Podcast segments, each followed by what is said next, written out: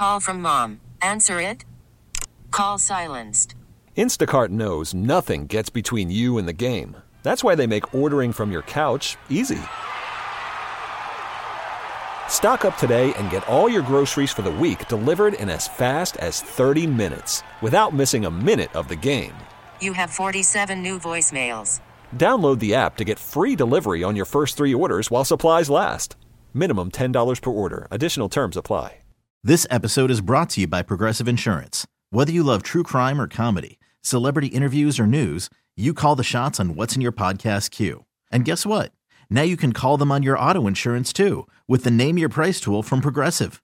It works just the way it sounds. You tell Progressive how much you want to pay for car insurance, and they'll show you coverage options that fit your budget. Get your quote today at progressive.com to join the over 28 million drivers who trust Progressive. Progressive Casualty Insurance Company and Affiliates. Price and coverage match limited by state law. Now, at your service. Welcome to the St. Louis Composting Garden Hotline with Mike Miller on the voice of St. Louis KMOX. Yes, folks, thanks for stopping by. We'll be taking a good gardening stroll shortly, but right now, if you have any questions, concerns, or comments about your landscape, houseplants, or anything to do with any type of plant material, 314 436 7900 or 1 800 925 1120.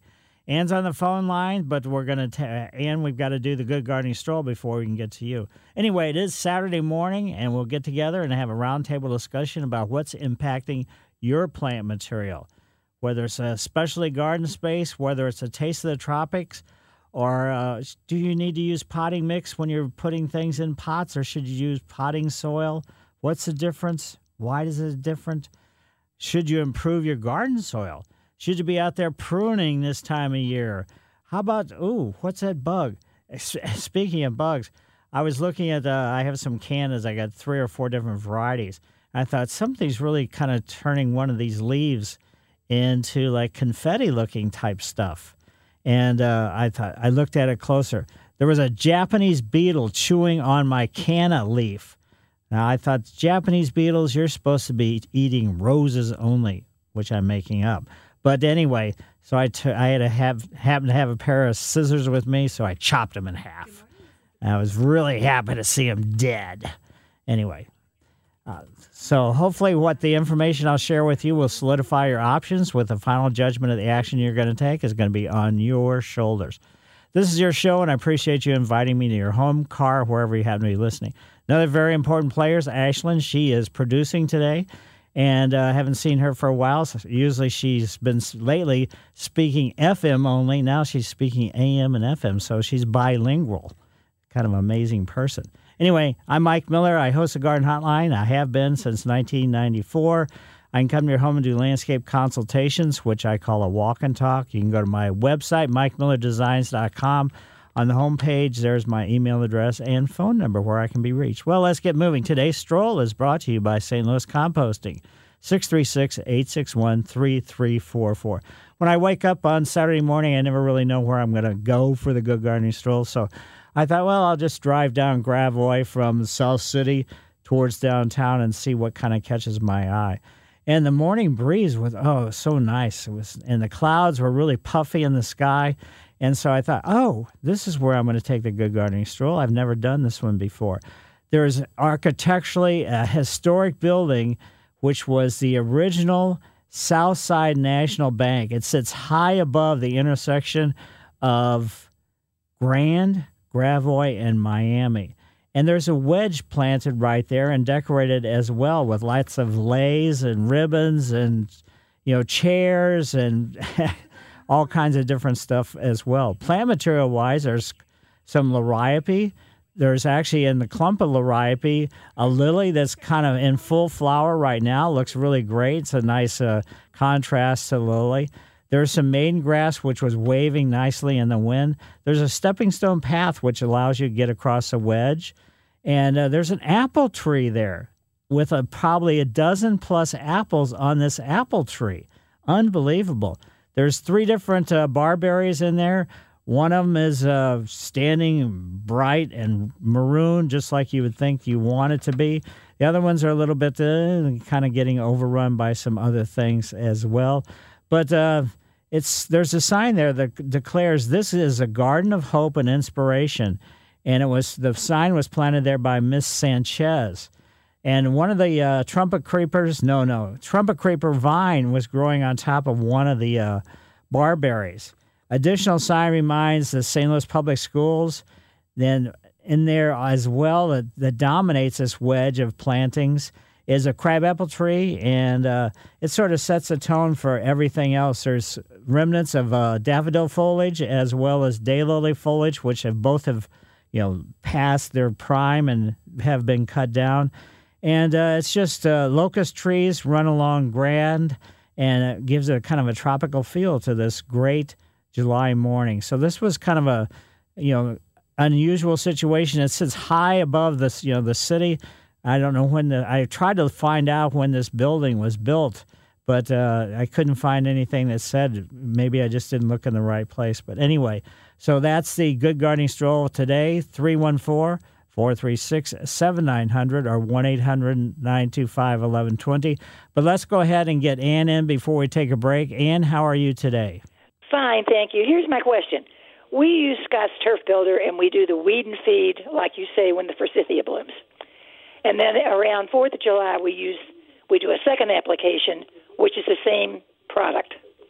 Then for the third application in the fall, we do the fall weed. Worried about letting someone else pick out the perfect avocado for your perfect impress them on the third date guacamole? Well, good thing Instacart shoppers are as picky as you are. They find ripe avocados like it's their guac on the line. They are milk expiration date detectives. They bag eggs like the 12 precious pieces of cargo they are. So let Instacart shoppers overthink your groceries so that you can overthink what you'll wear on that third date.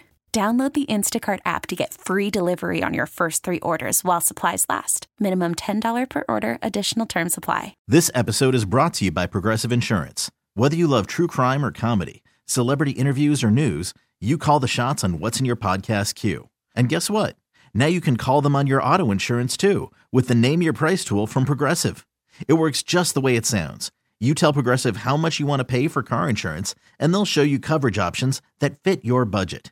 Get your quote today at progressive.com to join the over 28 million drivers who trust Progressive. Progressive Casualty Insurance Company and Affiliates. Price and coverage match limited by state law. Seed with the pre emergent.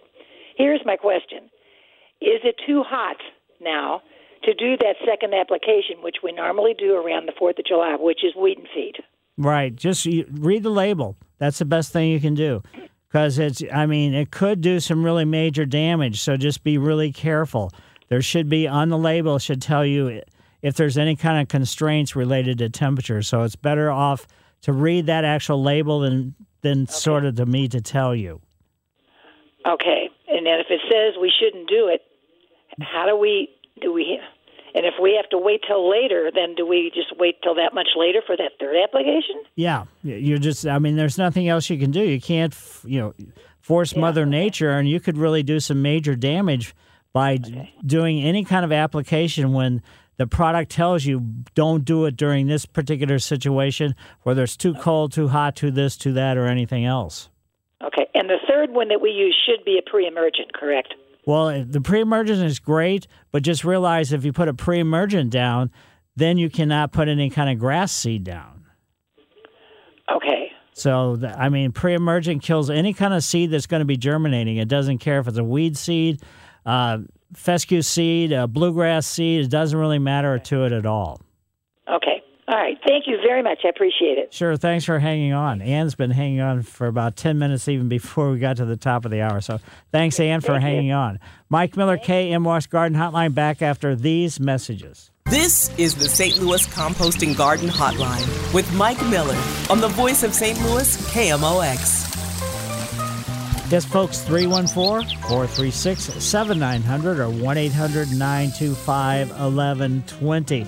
Brian Kelly's not here today, but I want to brag to him that I saw the first hummingbird in our landscape the other day. Hummingbird was going all over checking out all I got a lot of different plants, some flowers and everything else, but the hummingbird said, "Hmm, there's nothing here I really like, so I'm going to leave." So it went I don't have hummingbird feeders, you know, those things with the liquid and everything else, but uh Oh man, oh man, it was kind of cool to see a hummingbird. Well, let's head over to Doug's yard. Doug, how are you today?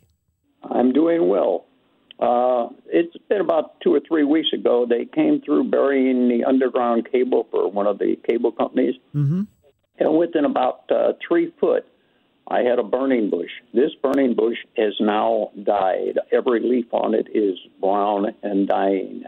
Uh, the the plant is about probably about 23 years old. Uh, what's the life expectancy on a burning bush? And could the uh, digging the underground work have caused this bush to die? Uh, generally, it's you know if it was healthy up to that point, how close did they get to the actual burning bush? How close is what? How close was this trench or, the, or whatever they were digging to the well, actual they didn't really bush? dig around it. They trenched underneath. You know how they burrow underneath. Oh, okay. But it was within weeks after they, uh, a few days after they did that, that the plant started dying. Everything else in the area is healthy.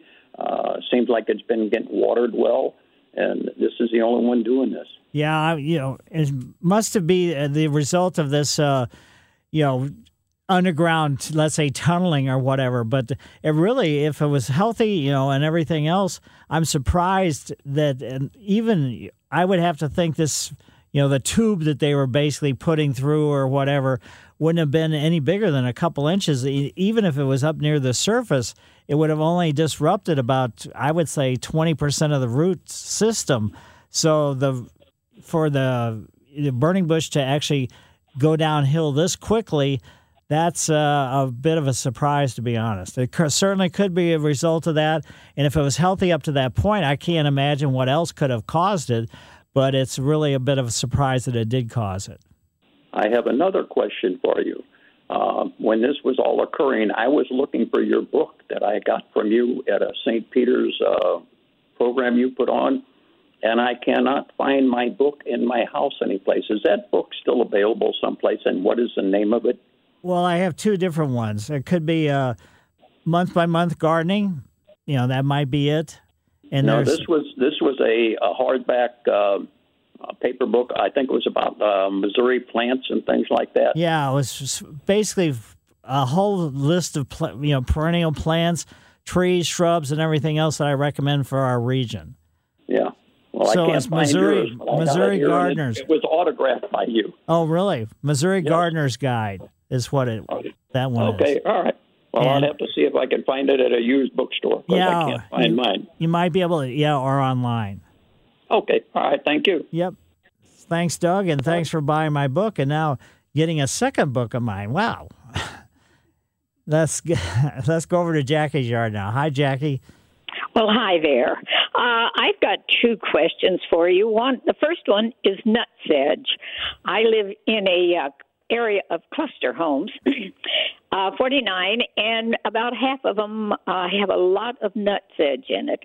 The uh, people who care for our lawns want to come out and spray and spray all the lawns. Uh, is there an effective spray for nutsedge? There's a herbicide specifically formulated to kill nutsedge only, and it won't do damage to other plant material. So yes, there is one. And it is effective. Yes, it is very. But okay, well, that's good news. it's gonna very, very take- expensive. I expense wise, it's hard to say, you know, but especially if it's a contractor doing it.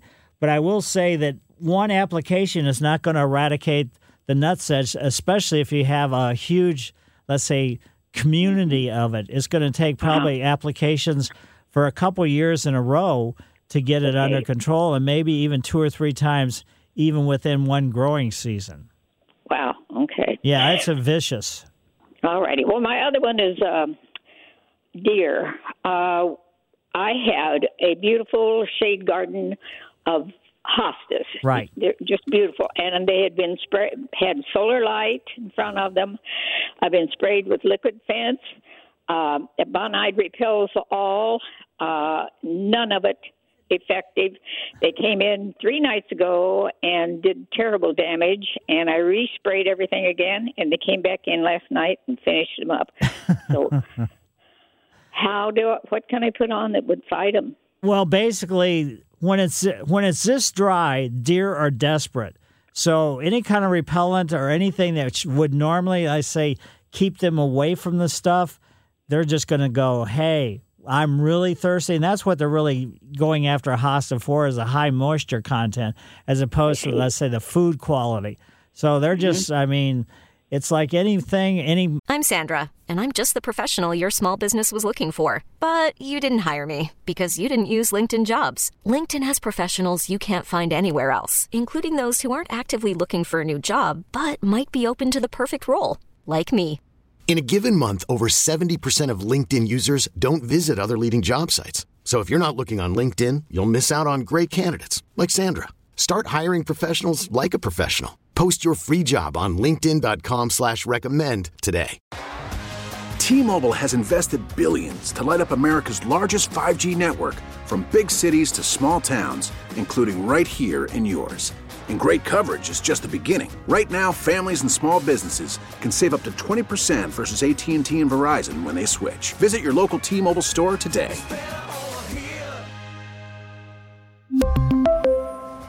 Plan savings with three lines of T Mobile Essentials versus comparable available plans. Plan features and taxes and fees may vary.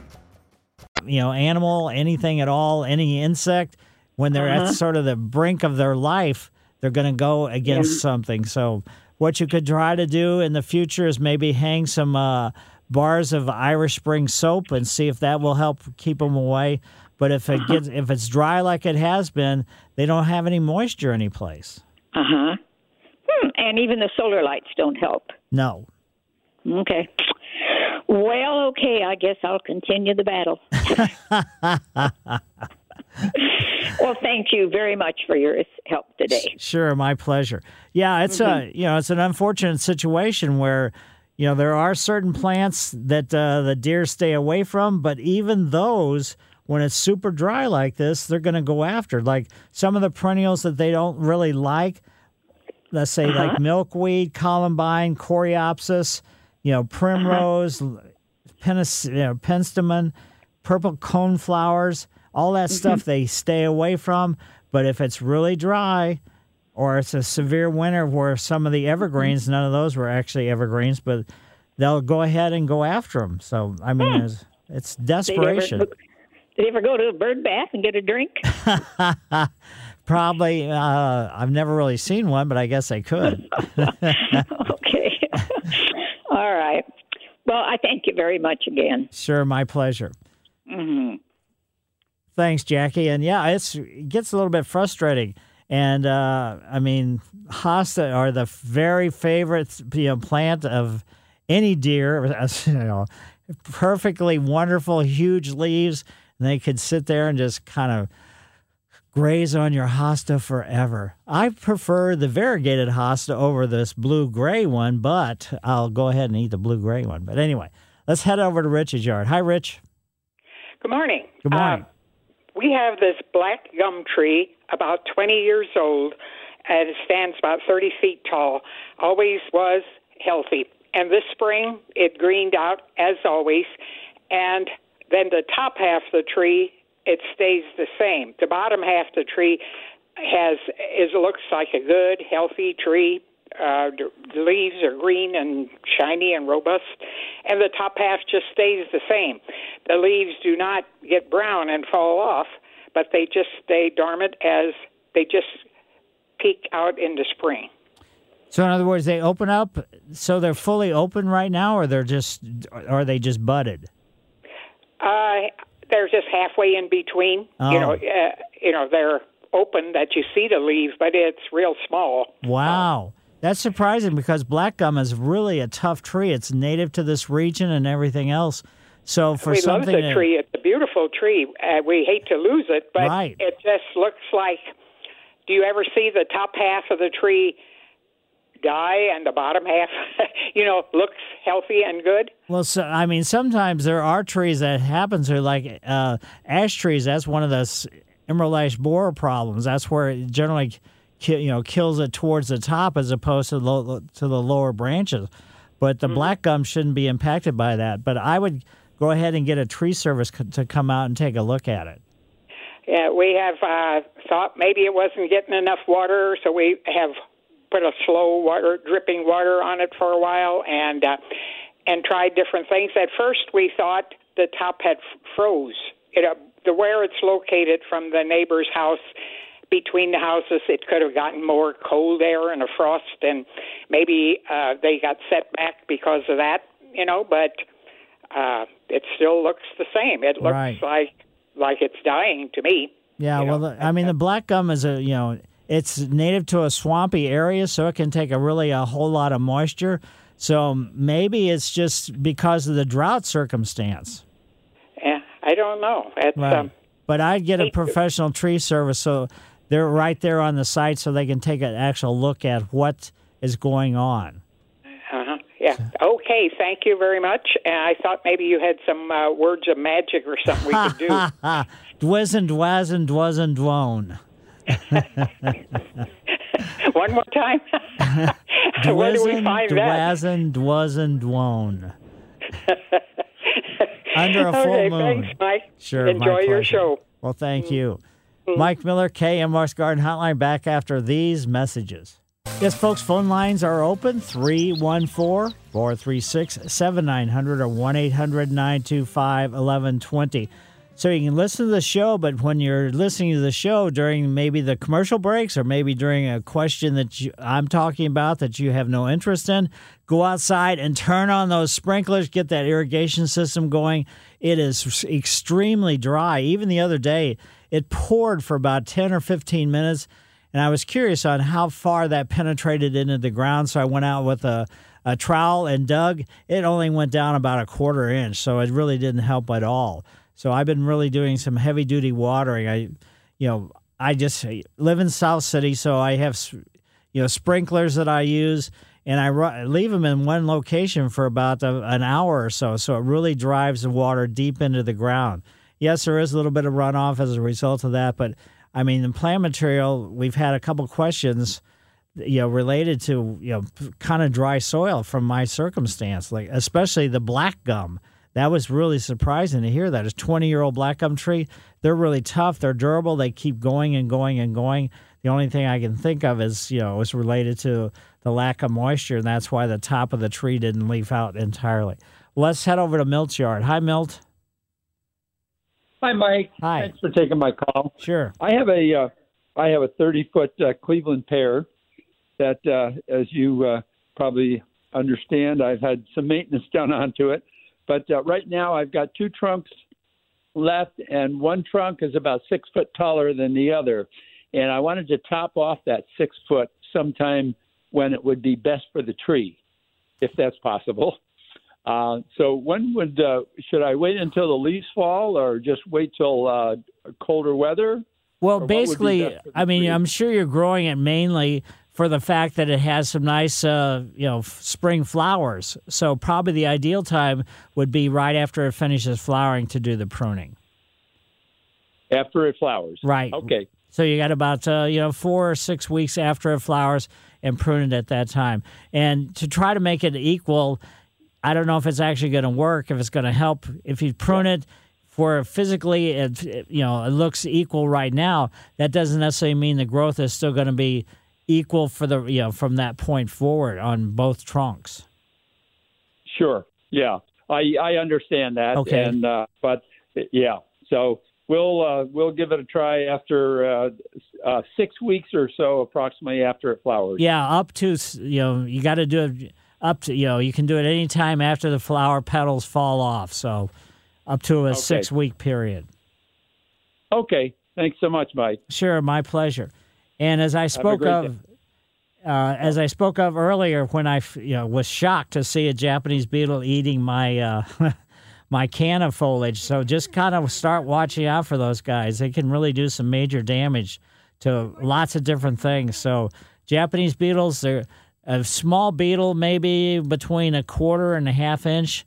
It would be the maximum size, more like a well, in between that. So let's say three eighths. But anyway, and they really look shiny, chromy blue. So just watch out for the Japanese beetles because they can do some major damage pretty quickly, to be honest with you. So now let's head over to Joe's yard. Hi, Joe. How are you? Mike, how are you this morning? Very good. Uh, I have a fescue lawn that I'm very proud of, but except for right now, uh, it's really been battered by the heat. Right. and I've dumped a hundred dollars worth of water on it. My water bill was one hundred thirty-eight dollars last month, uh, and it, it, you know, I'm just wondering, is this going to bounce back once the weather cools down, or do I have to overseed, or what's the situation there? Well, it probably is going to, you know, the circumstance going to be, as you know, it's a cool season lawn, so it's, you know, this is the worst, you know, circumstance for it possible.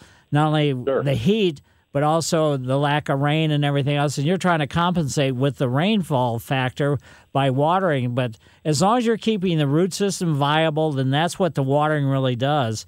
Is uh, you know the above ground growth is going to be obvious, but also really what you're doing is making sure the root system doesn't dehydrate because once that happens, then it's downhill. So you're just going to have to keep your fingers crossed and maybe plan on the idea of doing some overseeding in the you know in September you know, late August to mid September to late September. That would be the the six week period to do it. And uh, also at that time, maybe right before you do it, uh, spread uh, right after you put the seed down, spread about a quarter inch of compost just to add as you know a little bit of protectant to the uh, germinating seed. And then realize that you cannot put any kind of pre-emergent down if you're going to put grass seed down. Exactly. Um, what about the uh, like the the what's remaining from the grass, like the the thatch that's laying down on the surface? Do I need to rake that out? Or? That would be, yeah. Thatch can what the you know the thatch can be problematic from the standpoint it can Calling all pop culture enthusiasts. Are you obsessed with all things celebrity? Do you live for the drama, the laughs, and the unexpected moments that unfold on social media? Then you're going to want to tune in to the Comments by Celebs podcast. Join us three times a week as we deep dive into every aspect of pop culture. Whether it's dissecting the latest trends or just chatting about your favorite celebs, Comments by Celebs has you covered. We have new episodes out every week. Follow and listen to Comments by Celebs on the free Odyssey app or wherever you get your podcasts create humidity, even though you say, well, there's no rain, but you're doing some watering, and humidity and you know moisture and everything else can create fungus problems.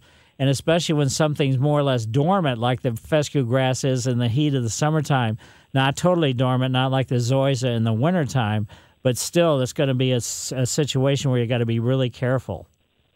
Okay. All right. Thanks for your input. Sure. My pleasure. And we've got phone lines open 314 436 7900 or 1 800 925 1120. If you did within the last two years install any kind of trees or shrubs, be sure and water them thoroughly at least once a week in this kind of situation where we're not really getting the rainfall at all because of newly within you know anything that's been planted within the last couple years they really don't have a well established up you know let's say feeder root system. And so, consequently, the above ground growth could have real trouble as a result of that. So, be really careful. And what you can do is just run a hose and put it uh, a couple inches away from the trunk or from the main stems or anything else, and just run it at a trickle and run it so you can really soak the ground. Don't just go out there and stand and water it and you know for 10 minutes and think that's going to be adequate because that's not enough water. Uh, other things to be you know keeping in mind if you do have some annual flowers or you have some summertime uh, bulbs like the the cannas or the elephant ears or whatever else there happens to be out there. Uh, fertilizing every two weeks is going to be to, to the advantage from an aesthetic standpoint, so you can get everything you want and hopefully everything you're going to need out of those particular plant materials. So keep that in mind. Let's head over to Sandy's yard now. Hi, Sandy. Hi, San, um, this is um, Sandy, and I'm I'm calling. I have a plumeria plant mm-hmm. that it's like seven foot tall. It was out in my backyard for years, and this last year it just got too big for us to take down to the basement during the winter. So we took it to a church, which is like an atrium uh, in it, and it seems like it really loves the the light there. It's been blooming since March. Wow! But it looks bad. It just looks bad. The the leaves look like they're not getting enough water, so we added more water and it's still that doesn't that doesn't seem right. It has to sit in a little tray there, and here at my house, I just would let the water run out. Um, so I don't know what to do. What what would you suggest? Should I try putting it outside the church for a, a little bit where it gets the normal sun, but it's in an atrium. It gets beautiful sun, and it's obviously liking where it's at because it's blooming so much. Well, the bloom is just, it could be like a result of like saying, yikes, I'm on my downhill, you know, slide. So I'm producing these flowers, you know, to perpetuate myself, which really doesn't really happen. But if the foliage is looking bad, that's not a good sign. That means the root system is uh, in trouble. So even though you think there's adequate light, the light that's coming in, is it through any kind of stained glass or anything? No, no stained glass. It's just it's just clear glass. Okay. It's just clear glass. So I would say the fact that you did, had such a great uh, job of growing it so well for all those years, and you made sure that there wasn't too much moisture. The fact there has to be a tray there so the moisture doesn't, you know, the water doesn't leak out onto the floor in the church. That's probably what the problem is. The root system is on downhill turn, and then consequently the above ground growth is going to reflect that. Okay, so maybe I should just try taking it outside for a little while and Yeah. taking of the tray and seeing if it bounces back. Right. And any of the foliage is, you know, weak or limp or anything else, that's just going to fall off. It's not going to probably be able to, uh, let's say, perk itself back up. So it's going to be a whole involved process of putting out new foliage and everything else. Okay. Well, they're just a, the leaves are just a little limp. We haven't lost leaves yet. Okay. But it just doesn't look like it normally looked to me. I mean, I've just known this plant for a long time. Right. It sounds like it. Yeah. Um, okay. Well, we'll just, I don't know. I think I might try just taking it outside of the church for a little bit. I mean, it's such a big plant, but I don't think anybody would walk away with it. But it's plumeria. anyway, okay. Well, we'll we'll try that and see. And we we have been putting a little bit of miracle. We put Miracle-Gro on twice since March. I don't think that's like too much, but um, No, that's not too don't know much, but still. Yeah, it's, uh, no, like I said, it's got to be related to the root system. Okay, so get the water out of the tray. Yeah, I know it's really heavy and I know you can't do it, but if you could just pull it, lift it up, or have somebody lift it up and just take a look and see if the root system is still, let's say, whitish as opposed to like non existent, then that would really give you the good indication. But uh, probably just moving it out there and see what happens. Okay, thank you so much. Sure, really appreciate it. My pleasure. Good luck with that. Yeah, plumeria is really uh, an exotic plant. So all those years you had it, and then it got so big you had to d- donate it to a church. That's phenomenal. Mike Miller, KMOX Garden Hotline, back after these messages. This is the St. Louis Composting Garden Hotline with Mike Miller on the voice of St. Louis, KMOX. Yes, folks, I think summertime is here. Uh, it's been pretty fly free and pretty gnat free, but this past week when I've been outside working and stuff, the flies are definitely increased and the gnats as well. So, also cicadas. Hearing the screaming cicadas. Wow, that really means summertime. When we were kids, we didn't call cicadas cicadas, we called them locusts. And then I remember, I can't remember which movie it was, but some uh, plant that or an insect that they called locust came and devoured all these crops. And when you saw the picture of it, those were grasshoppers. Those aren't locusts. So then we found out that uh, those uh, cicadas are cicadas. They're not locusts. But anyway, Tracy, when she was growing up, they she called locusts, cicadas, whatever, riris. So that was kind of a mimicking the actual sound they make. But it's really kind of interesting. We live right across the street from Christie Park, so there's quite a few of the locusts squealing or screaming, and it's kind of neat to hear. So anyway, another thing too, a big, huge surge of spurge. It's just like holy moly! I can't believe how much spurge is just erupting in so many different places in your, you know, in my landscape at least. So let's head over to Mary's yard. Hi, Mary. How are you today? Good morning. Hi. Uh, I have three quick questions. One's about a weeping cherry that all of a sudden was covered on the top with uh, spider like webs. I uh, sprinkled that se- a Sevin, Sevin, I think it's pronounced, it's that white powder. And then I had the tree and shrub people come and uh, spray. Um, your suggestions, because the entire top is vacant of leaves now because of that. Is that spider mites? Uh, spider mites, you w- wouldn't be look wouldn't look like a big nest or a huge thing of spiders. Mm. Spider mites are just like kind of a spider mite or spider web in between individual leaves. It doesn't cover the whole thing, but spiders are they're prolific right now. They're over all kinds of things. I got a bunch of them on a mugo pine. So maybe in relationship to the heat and everything else, by putting whatever chemicals that were put on, that could have been detrimental more so than the spiders ever would have been. So spider mites, spider mites make the leaf looks like it's got little specks, you know, No, of the yeah. green taken out. And so if that was just spider webs, regular spiders, you may have caused more problem than good. Okay. the second the second question is my amaryllis plants. They're about five years old, and I bring them out and let the the long uh, Leaves. fallen yes uh, grow, and th- they're about uh, I'm looking at them now, probably about three and a half feet long. Uh, do I ever cut those down or off, or just bring them in and hide them for a month, or how do how do I do that? Well, again? basically, when you bring them in, that's when you cut them, and then let them go dormant, and then you do that in September. Let them sit for you know six or eight weeks, and then bring them out into the light and start watering them, and then you'll get the flowers around the end of the season or end of the year.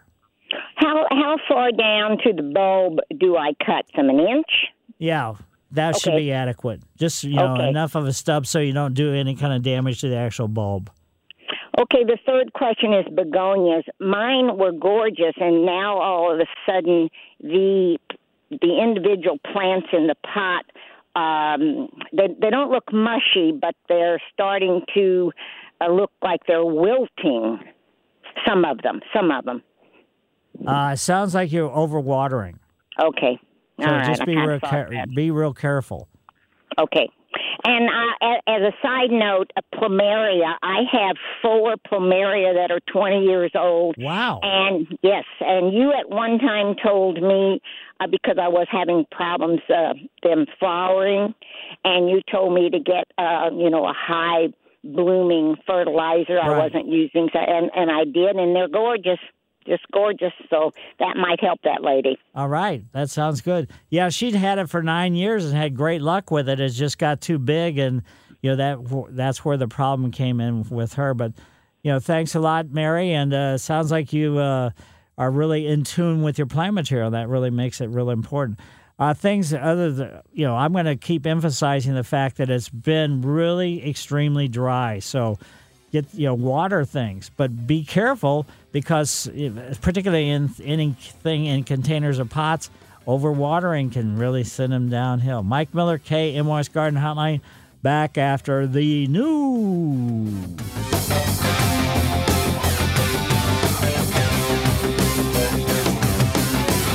Yes, folks, it is the Garden Hotline tip of the trowel hour, and I'll be giving the tip of the trowel shortly. But right now, if you have any questions, concerns, or comments about your plant material of any type, 314 436 7900 or 1 800 925 1120. And always realize if you're calling with a question about plant material, I can make up anything because you won't know if I'm making it up or not, if it's a real answer or not. Anyway, I'll share my ideas, questions, concerns, or comments. And thanks for having me on your show. And we can discuss plant selection, caring for ups and downs and all arounds for annuals, bulbs, edibles, ground covers, house plants, lawns, perennials, roses, trees, shrubs, vines, or water gardens. I'll share my thought, thoughts, but please remember my answers, comments, and opinions is not the only garden path that will take you towards success. Across the big board is Ashlyn, and she is producing. She answers the phone. All she needs to know is your first name, and uh, she'll put you on the caller screen, and then I'll be able to talk to you.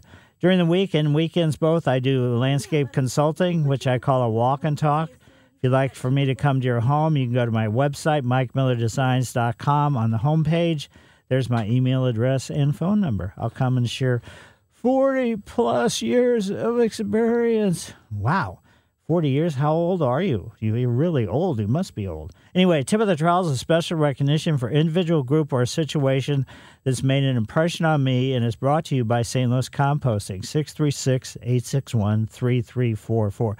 Tip of the trowel goes out to all the people who work for the different park departments, whether it's county, whether it's state, whether it's city, it doesn't matter. Just all the work that they do to keep our parks looking as good as they are, whether it's just picking up the trash, whether it's which just happened a few days ago. We had a tree that was basically almost knocked over in Christie Park, and uh, the city arborists were they came out of the tree department or park department or whatever and took the tree down. I mean, that was a lot of work. It was a huge tree. It got knocked over during one of the strong wind circumstances, and uh, that's you know so tip of the trowel goes out to all the employees for the park departments because they do a huge amount of work keeping the parks looking as good as they do. So that's a special recognition and it is brought to you by st louis composting 636-861-3344 let's get a couple calls in before we go to a break. Let's go to gary's yard. Hi gary. Good morning mike. We appreciate the service you provide. Uh, my wife has about, well, I should say, had about 20 knockout roses, and we've lost probably five or six of them. It looks like overgrowth on it, it starts out looks like maybe new growth at the top of the stems, and then the stem gets real large and a lot of thorns on it. And I've done some research on it. It seems like it's called rosette disease. Right. And I'm wondering if you have an answer for that. From what I have been able to find, it seems like the only answer is dig them up by the roots and throw them away. So I'm hoping hoping that you have something better to tell us.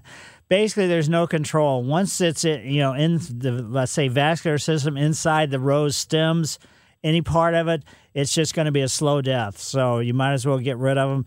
And it's transmitted by you know insects that you know they get they feed on a rose that has a rose rosette. They're blown you know, onto another one, spider mites and things like that, and then they inoculate a different rose. So if you've got a bunch of them in your yard, you could just be inoculating, you know, roses within your own landscape, let alone roses, you know, in somebody else's yard. So that's Right. an unfor- unfortunate circumstance.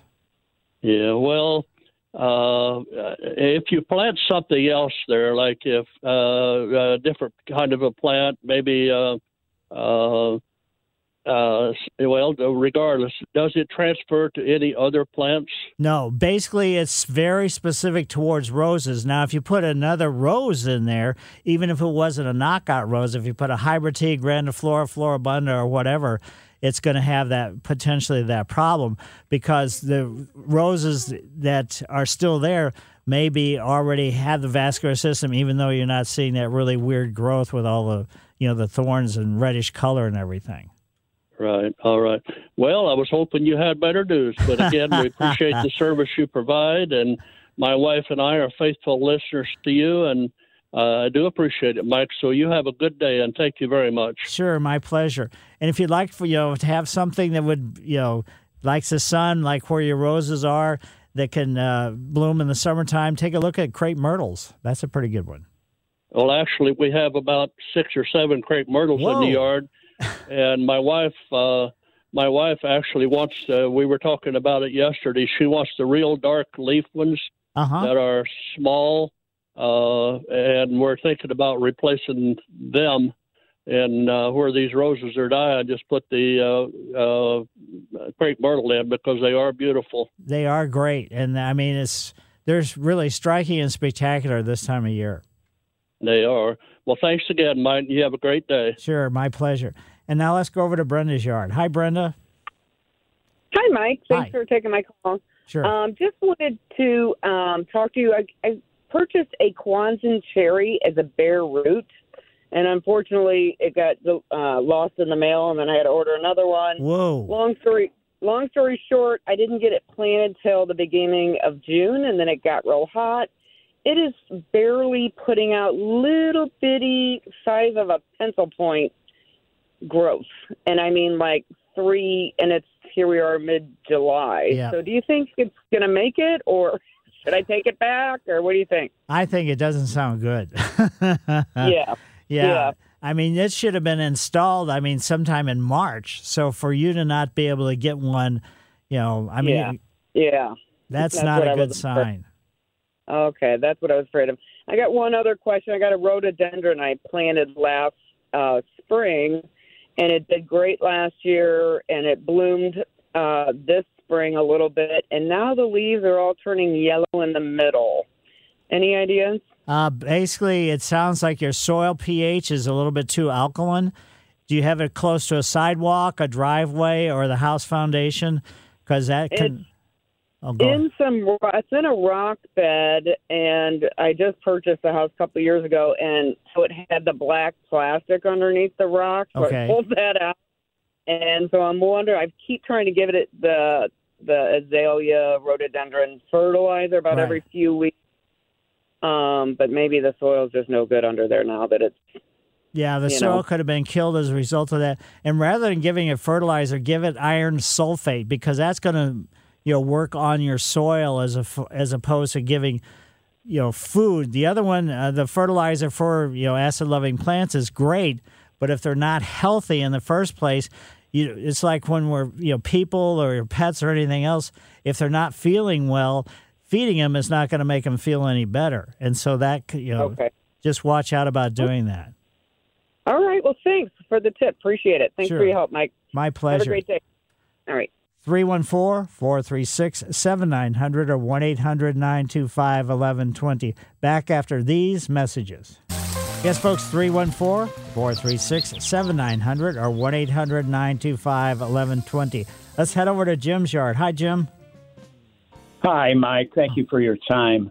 Um, I've got 10 flowering plants that are in containers on my deck, and uh, one of them is a Laguna, or two of them are, and I've got a uh, geranium, and then there's one uh, lemon tree plant. In this excessive heat, is it wise to keep them out of the direct sun? I know they have regulations as far as part sun, part shade, but I'm I'm just leery about having them in the direct sun at a certain time. What what what is your expertise on that? Basically, if it's a plant that can handle full sun, like the lemon tree, it can be in full sun all day long, every day. It doesn't really matter. Some of the, and the geranium is the same way. So there's certain any of them that say part sun, part shade, or you know part sun, sun. If they kind of throw that part sun in the in the let's say the little tag when you originally buy it, then I'd kind of maybe get them out of the sun a little bit. But if it, they say sun, they should be able to handle it. To be honest. Okay, okay. So if I see them wilting a little bit, that's just okay. I mean, they, we water them regularly and, Okay. and whatnot. Yeah, and also, oh. I mean, the best way to check out to see if a plant really needs some water is look at the inside of the pot and see if the potting mix is, you know, pulled away from the inside of the pot. That means there's there's a gap in there. There's a you know the water's gone. There's air pockets in there, and the soil is potting mix whatever is shrinking away or shrinking, and that's Okay. saying oh, you need to water. Okay. Okay. Okay. Thank you for that. Next, I've got three hydrangeas which have been very growing very well over the years. North facing, I've got them up against our house, about two feet away from the foundation, and they're three feet high and maybe three feet wide. Eat no, probably four feet, four and four and a half. And this year they're looking kind of not they're not blooming as much. They're looking kind of you know, scraggly, if that's the word. They're they're just not full. The flowering petals are not as full as usual. So you know, I don't know if uh, what they need water, right? A lot of water. No, they watch out about overwatering because you can do more damage to the root system. So Okay, be really careful. That close to the house, if it's underneath the eave, now that's you know that's going to create a, a you know a situation or a circumstance that could be detrimental to them as well. Now, if you've had them there for a long time and you've had great success with them, how long have they been planted? I would say 10 years? I mean, it could be a factor of just, sometimes we're finding out some of the varieties of the hydrangeas are getting to a certain point of age wise when they start to, let's say, lose their aesthetic pizzazz. Yeah, maybe they are. We've got them in front, white ones. They're blooming like crazy. They're right. South facing, and they're beautiful. So, okay. All right. Very good. Thank you, sir. Appreciate your program. Well, thanks for having me on your show. I greatly appreciate it. If you weren't there, I wouldn't be here. okay, Mike. Thanks a lot. Sure, my pleasure. And now let's see, where should we head now? Uh, let's go over to Ricky's yard. Hi, Ricky. Uh, Mike. Yes. Can you hear me? Yes. Oh, I have gone from collard greens to Rockefeller industrial hemp for the Westlake landfill and you know the radiation that's leaking. And it has been proven that Rockefeller industrial hemp absorbs the radiation, keeps it from leaking. You see what I'm saying? We got an issue. But they don't know how to deal with it, especially when you got skin cancer. And my daughter has a question about industrial hemp that absorbs radiation. Will its leaves remediate skin cancer? You see what I'm saying? Yeah, I mean, I guess it's that's a possibility, but uh, I, you know, my thinking is I've not really heard anything that that is the case, but that's not you know necessarily the situation. So there's, I mean, there's things related to Roundup that people are finding out that uh, you know certain concentrations of Roundup or exposure or whatever it happens to be. Then certain people that have been tested, they're finding out the glyphosate, which is actually the chemical in Roundup is showing up in their urine. And so, I mean, but out of all the people that use, you know, Roundup or been exposed to Roundup, percentage wise, it's not really all that, you know, tremendously great. But still, it's something to be concerned with anything related to what you're speaking of. Thanks, Mike. And uh, it's like uh, we got to deal with this issue because uh, with the COVID, the amino acid from the marijuana keeps it from penetrating the cells. But ever since reefer madness, they've been kicking in our doors so they could do blood for oil on Arabian soil and don't want anybody to know about Rockefeller industrial hemp, the first Model T Ford, plastic and ethanol.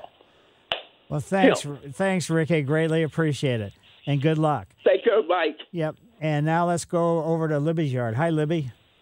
Hey, good morning, Mike. Thanks morning. for taking my call. My question is about my black gum tree. It's five years old and a little bit of a low spot. And right now it's just starting to look like it's fall. It's starting to get red. Yeah. Uh, if and it's five years old. Well, it's just you know it's being triggered by Mother Nature, so it's a little bit uh, obviously it's surprising because usually it's not only temperature wise and everything else, it's the length of daylight that causes the foliage to start to turn color. But I wouldn't Exactly. be, you know, I wouldn't be overly concerned with it. If the foliage is hanging on, looks healthy, and everything else, you should be okay.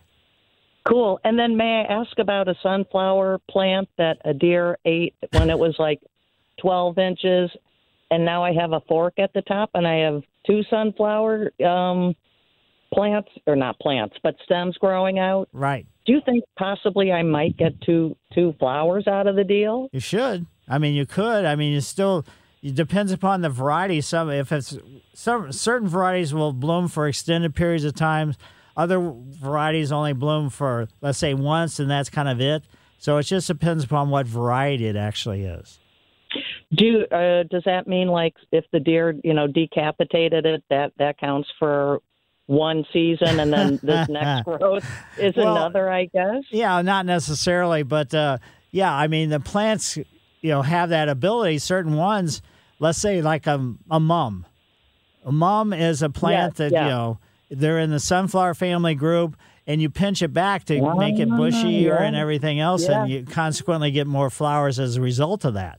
So certain varieties in the sunflower family or any other plant group has a situation where if you do pinch it back, you do cut it back, you're going to get more, you know, more growth, more flowers, more stems, and everything else. Well, it's going to be very interesting because if this works, then I think I know how I'll approach some sunflowers next year. Right, exactly. hey, thank you, Mike. Sure, my pleasure. Yeah, I've got a purple coneflowers in between my garage and my uh, the alley, and I've been cutting them back for you know a couple years, and I have, I mean, huge number of purple coneflowers in flower right now. And the nice thing about the purple coneflowers is too that the goldfinches love the seeds. Yeah. So some of the Yeah. flowers have finished and they have formed the seeds. So I'm getting goldfinches coming down there. But it's, you know, again, cutting it back and cutting it back and then letting some of the seed drop and then germinate. It's, you know, the outdoors is just great fun. There's no getting around it. It sure is. Hey, may I add a comment to that last gentleman's call? Sure. And I just want to say that a lot of farmers use Roundup to uh, help desiccate and dry their product. Right. So that's another exposure to it in addition to the growing season. Right. And uh, it really can be an issue for us. Right. I mean, it is certainly, you know, being a concern. Yep. All right. Well, we'll soldier on, as they say. Thank you. sure. Thanks, Livy.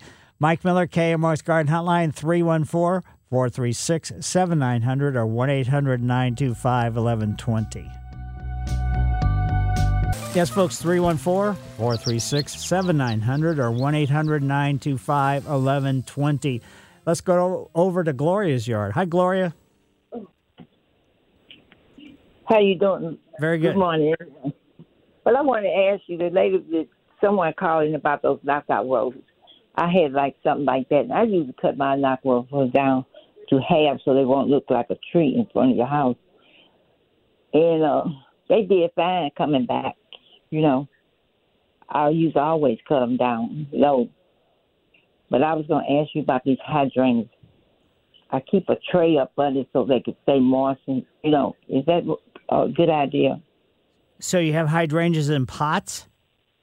I still got them in pots. I'm not going to plant them to the winter. You said don't plant stuff in the summer. Yeah, don't plant in the heat of the summer, but plant it, you know, once we get to mid to late August through September, all the way to Halloween, you got Yeah. plenty of time to plant then. So you can, it's not necessary to keep the, you know, the saucer underneath it for moisture.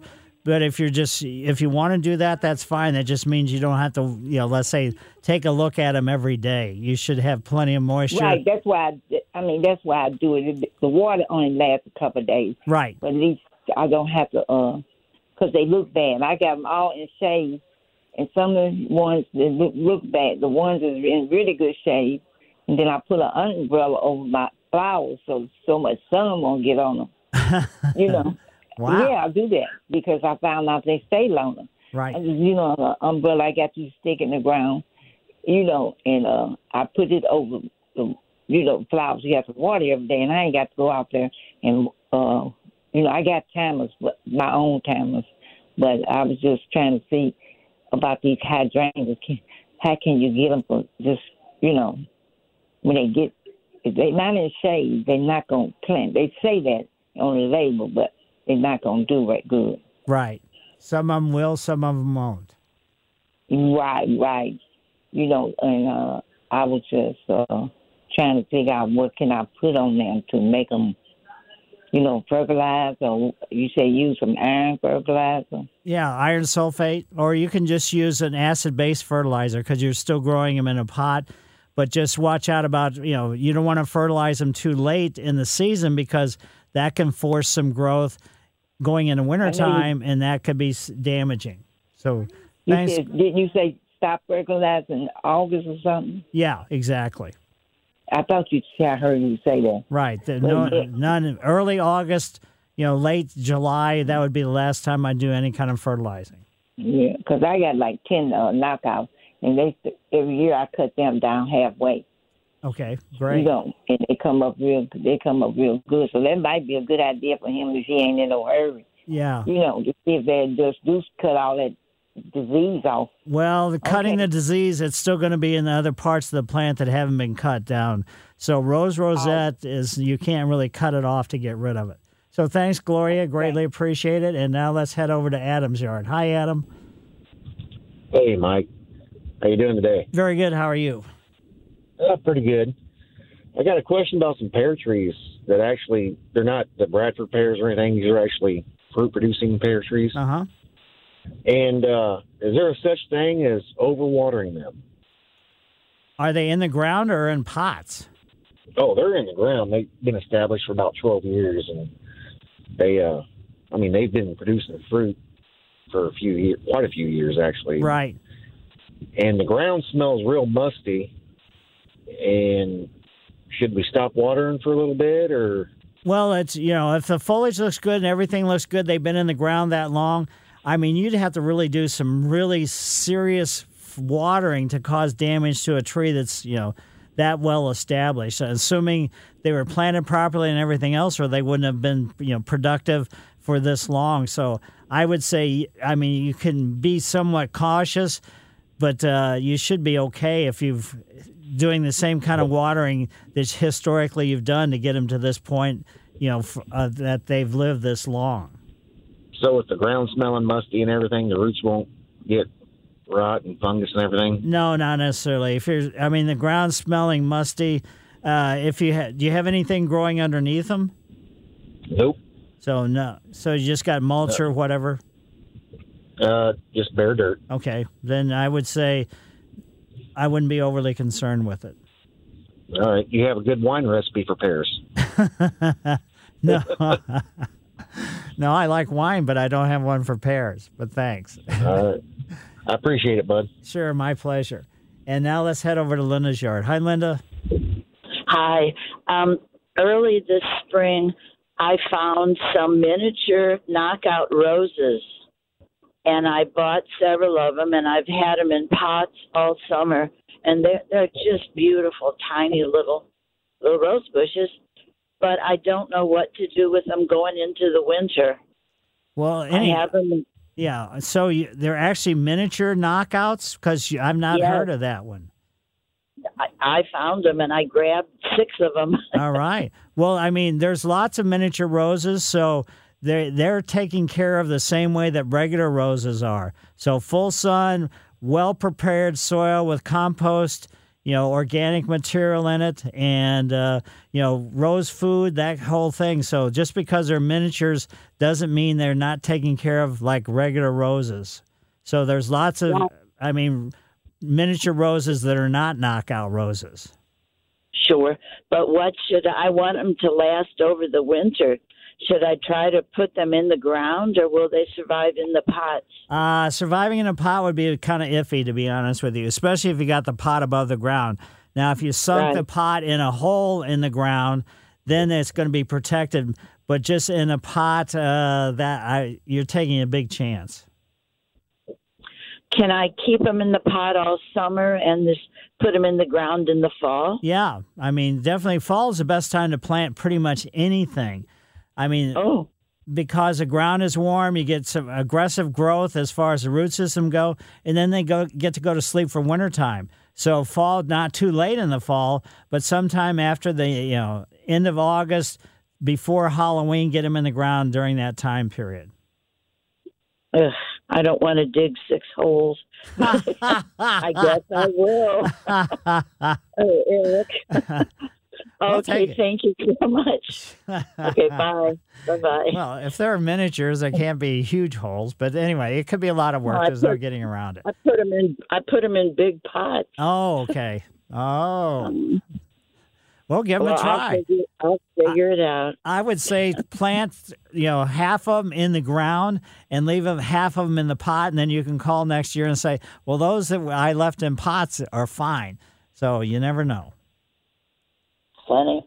And pots in the garage, or leave them out. No, no, just leave them outside. Don't put them in the garage. Oh. Okay. Well, you've given me a lot to think about. Thank you so much. Sure, my pleasure. And now let's go over to Don yard. Hi, Don. Hey, how you doing? I got a question for you. Uh, I got zoysia, and I love it. I get in different opi- uh, opinions about should zoysia be mulched or should zoysia not be mulched and just cut it, and uh, or should it be bagged or not bagged? Uh, as far as like mulching, you mean a mulching mower? Yeah, I got the mul- the mower will mulch, but it'll also bag. So Right. should I be bagging the zoysia or should I be mulching the zoysia? It just depends upon how long the clippings are. I have a mower that I can do the same thing with. So I w- had to miss mowing uh, for uh, you know two weeks, so the clippings were going to be pretty long. So I just bagged the last you know I've just mowed last week, so I bagged those. But uh, if the clippings are one inch or less, then you can just mulch it. Okay, and I got another question. Should that be, you know, it's very thick. I had to go out and get a self-propelled lawnmower because I couldn't push a lawn a lawnmower through it. Wow. Should should yeah, I'm telling you, it's it's it. After I mowed it, I just got done mowing it, and I mean, you can walk on it, and it's still thick. I mean, it's like it, it's unbelievable. Everybody comments about it. It's just, I mean, it's, I mean, it just got done mowed, and I mean, it is thick. Now, how short? That's another question. Should I cut it short or leave it long and let it look good, or what if I cut it short? Will it kill it? Well, if you cut it short, you can sunburn it. That's why a lot of Right. people in my neighborhood are cutting their grass too short, and it's really Right. brown. It looks horrible. So I don't Yep, know why they don't let it, you know, get longer. But uh, you want to set your mower blade about three and a half inches. That should be adequate. Yeah, I got it cut. I got it set at three. I guess that's what it means three, three and a half. Right. And I mean it. Like I said, I walk on it right now, and it seems like it's so thick. It, you like I didn't even cut it. And how often should it be watered? Uh, basically, I water mine just to make sure that it gets an inch of water every week. But Zoysia is really tough and durable. It's not, you know, it can handle a little bit of a drought circumstance, but I still don't like mine to go through any kind of a drought situation.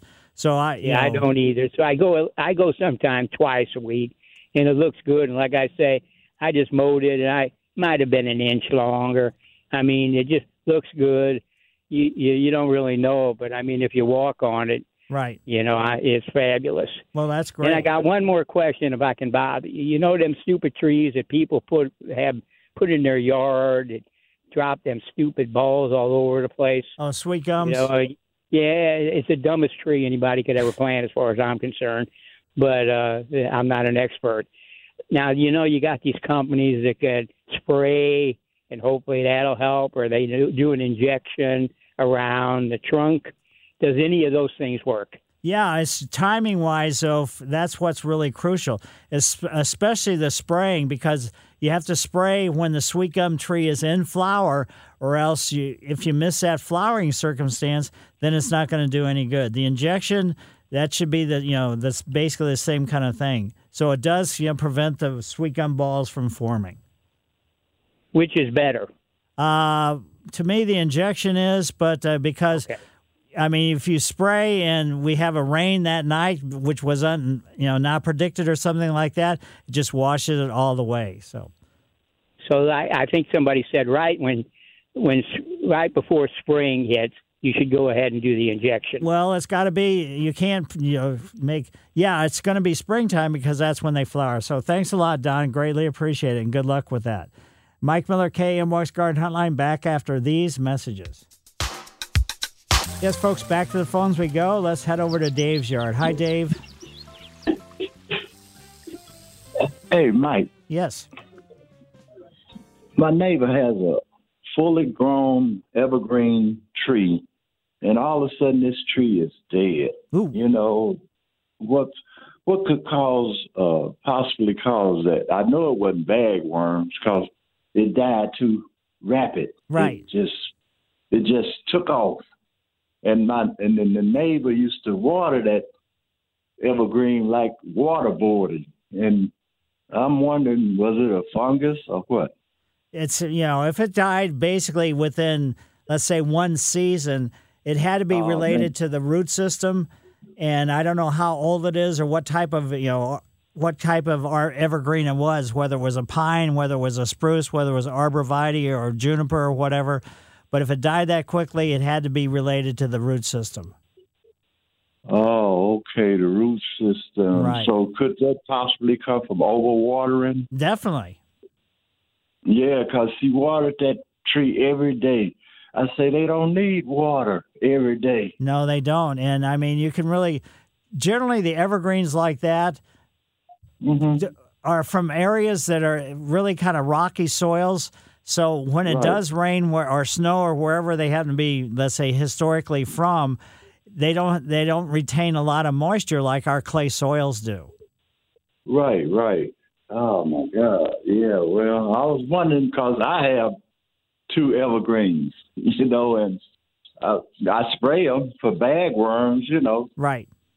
and uh I don't see bagworms killing that tree that fast. No, oh, they man, won't. That tree, that tree went overnight Yeah. almost. Basically- it looked like it was inside out. Yeah, it had to be something related to the root system, and the thing just collapsed. Right, right. Okay, Mike, you take care. Okay, you do the And very same thing. for the information. All right. Thanks, Dave. And now let's head over to Bob's yard. Hi, Bob. Morning, Mike. Thank you for having me on your show. Sure. If you weren't there, I wouldn't be calling in.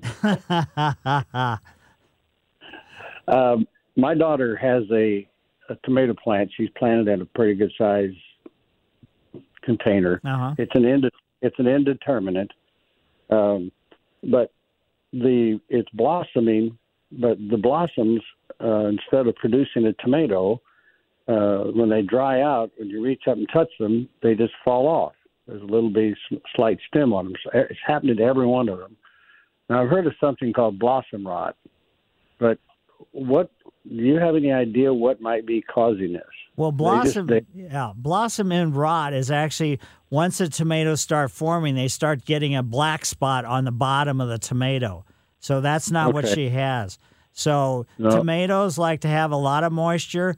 So maybe they're just you know they're just drying out. And if it's an indeterminate type, it's you know those are a little bit more difficult to grow than some of the let's say the hybrids like the big boy and better boy and this and that and everything else. Well, it, it is a it is a big boy, Okay. uh, but or it's either a big boy or a better boy, but uh, indeterminate, from my understanding, and my understanding, those are indeterminate. Determinate are, my understanding, are the type that only grow so so long, they're so big, and then they produce fruit one time and it's done. Right, exactly. But but these are this is an indeterminate. So Okay. it- it's it's one of the hybrids. It's either a big boy, a better boy, or an early girl. I forget which one it is, but uh, they just they just they're not producing and and we've gone out you know when the blossoms are there and kind of flicked them a little bit to get them to pollinate and but I just wonder if there's anything we could do to it to cause them to I I shot them with some of that uh oh we call it pollinator type stuff a couple of them I don't know if it helped any but Right. I thought you might have some idea that I haven't come up with Maybe use tomato. Hopefully, she's using tomato food and not letting him go through any kind of drought stress at all because tomatoes really like a lot of moisture. Okay. Well, we'll we'll start making sure we watch that real closely. Right. Thank you for your time. I appreciate it. Sure, my pleasure. Yeah, I mean, I was getting a little bit messed up when you were saying determinate and indeterminate. Now let's go over to, to over to Al's yard. Hi, Al. How's it going, Mike? Thanks for having me. Sure. I have a question. I have a question about my lawn, the west side of my lawn. Every year around this time, it starts to burn. What can I do to prevent it from burning? If it's a cool season lawn, there's nothing you can really do. I mean, what you could do is try to improve the soil. Like if it's a cool season lawn, like a fescue or a bluegrass, and when fall Yes, rolls yes, yes. around, you know, core aerate, put some, you know, compost so it can fall down in the core aeration holes, and do that a couple years in a row to try to keep the soil healthy, and that will keep your lawn healthier. But there's, that's pretty much, you know, I mean, tho- those type of lawns just don't like our heat.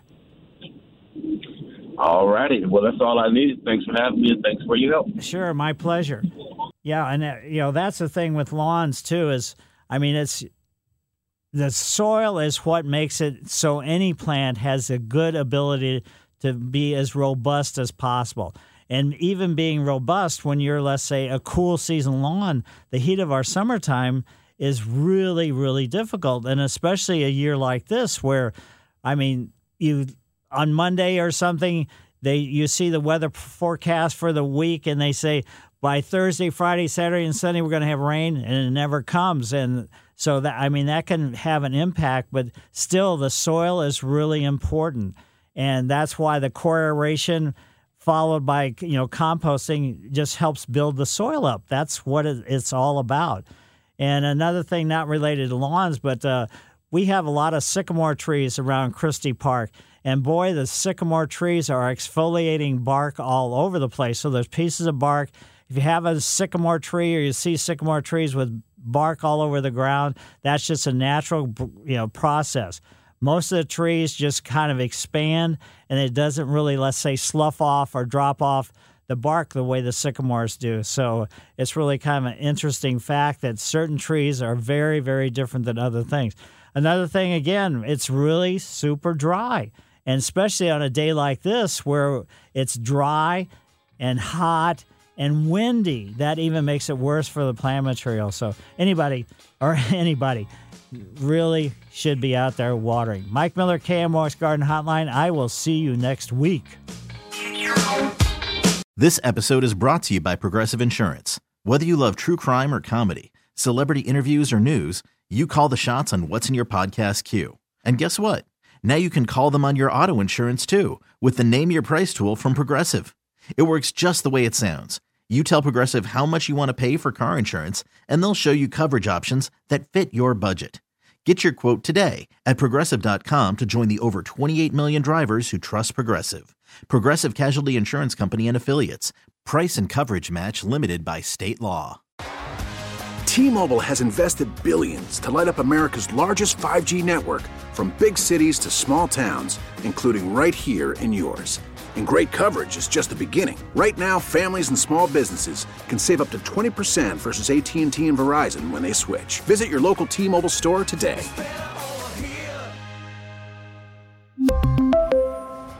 Plan savings with 3 lines of T-Mobile Essentials versus comparable available plans. Plan features and taxes and fees may vary. Calling all pop culture enthusiasts. Are you obsessed with all things celebrity? Do you live for the drama, the laughs, and the unexpected moments that unfold on social media? Then you're going to want to tune in to the Comments by Celebs podcast. Join us three times a week as we deep dive into every aspect of pop culture. Whether it's dissecting the latest trends or just chatting about your favorite celebs, Comments by Celebs has you covered. We have new episodes out every week. Follow and listen to Comments by Celebs on the free Odyssey app or wherever you get your podcasts.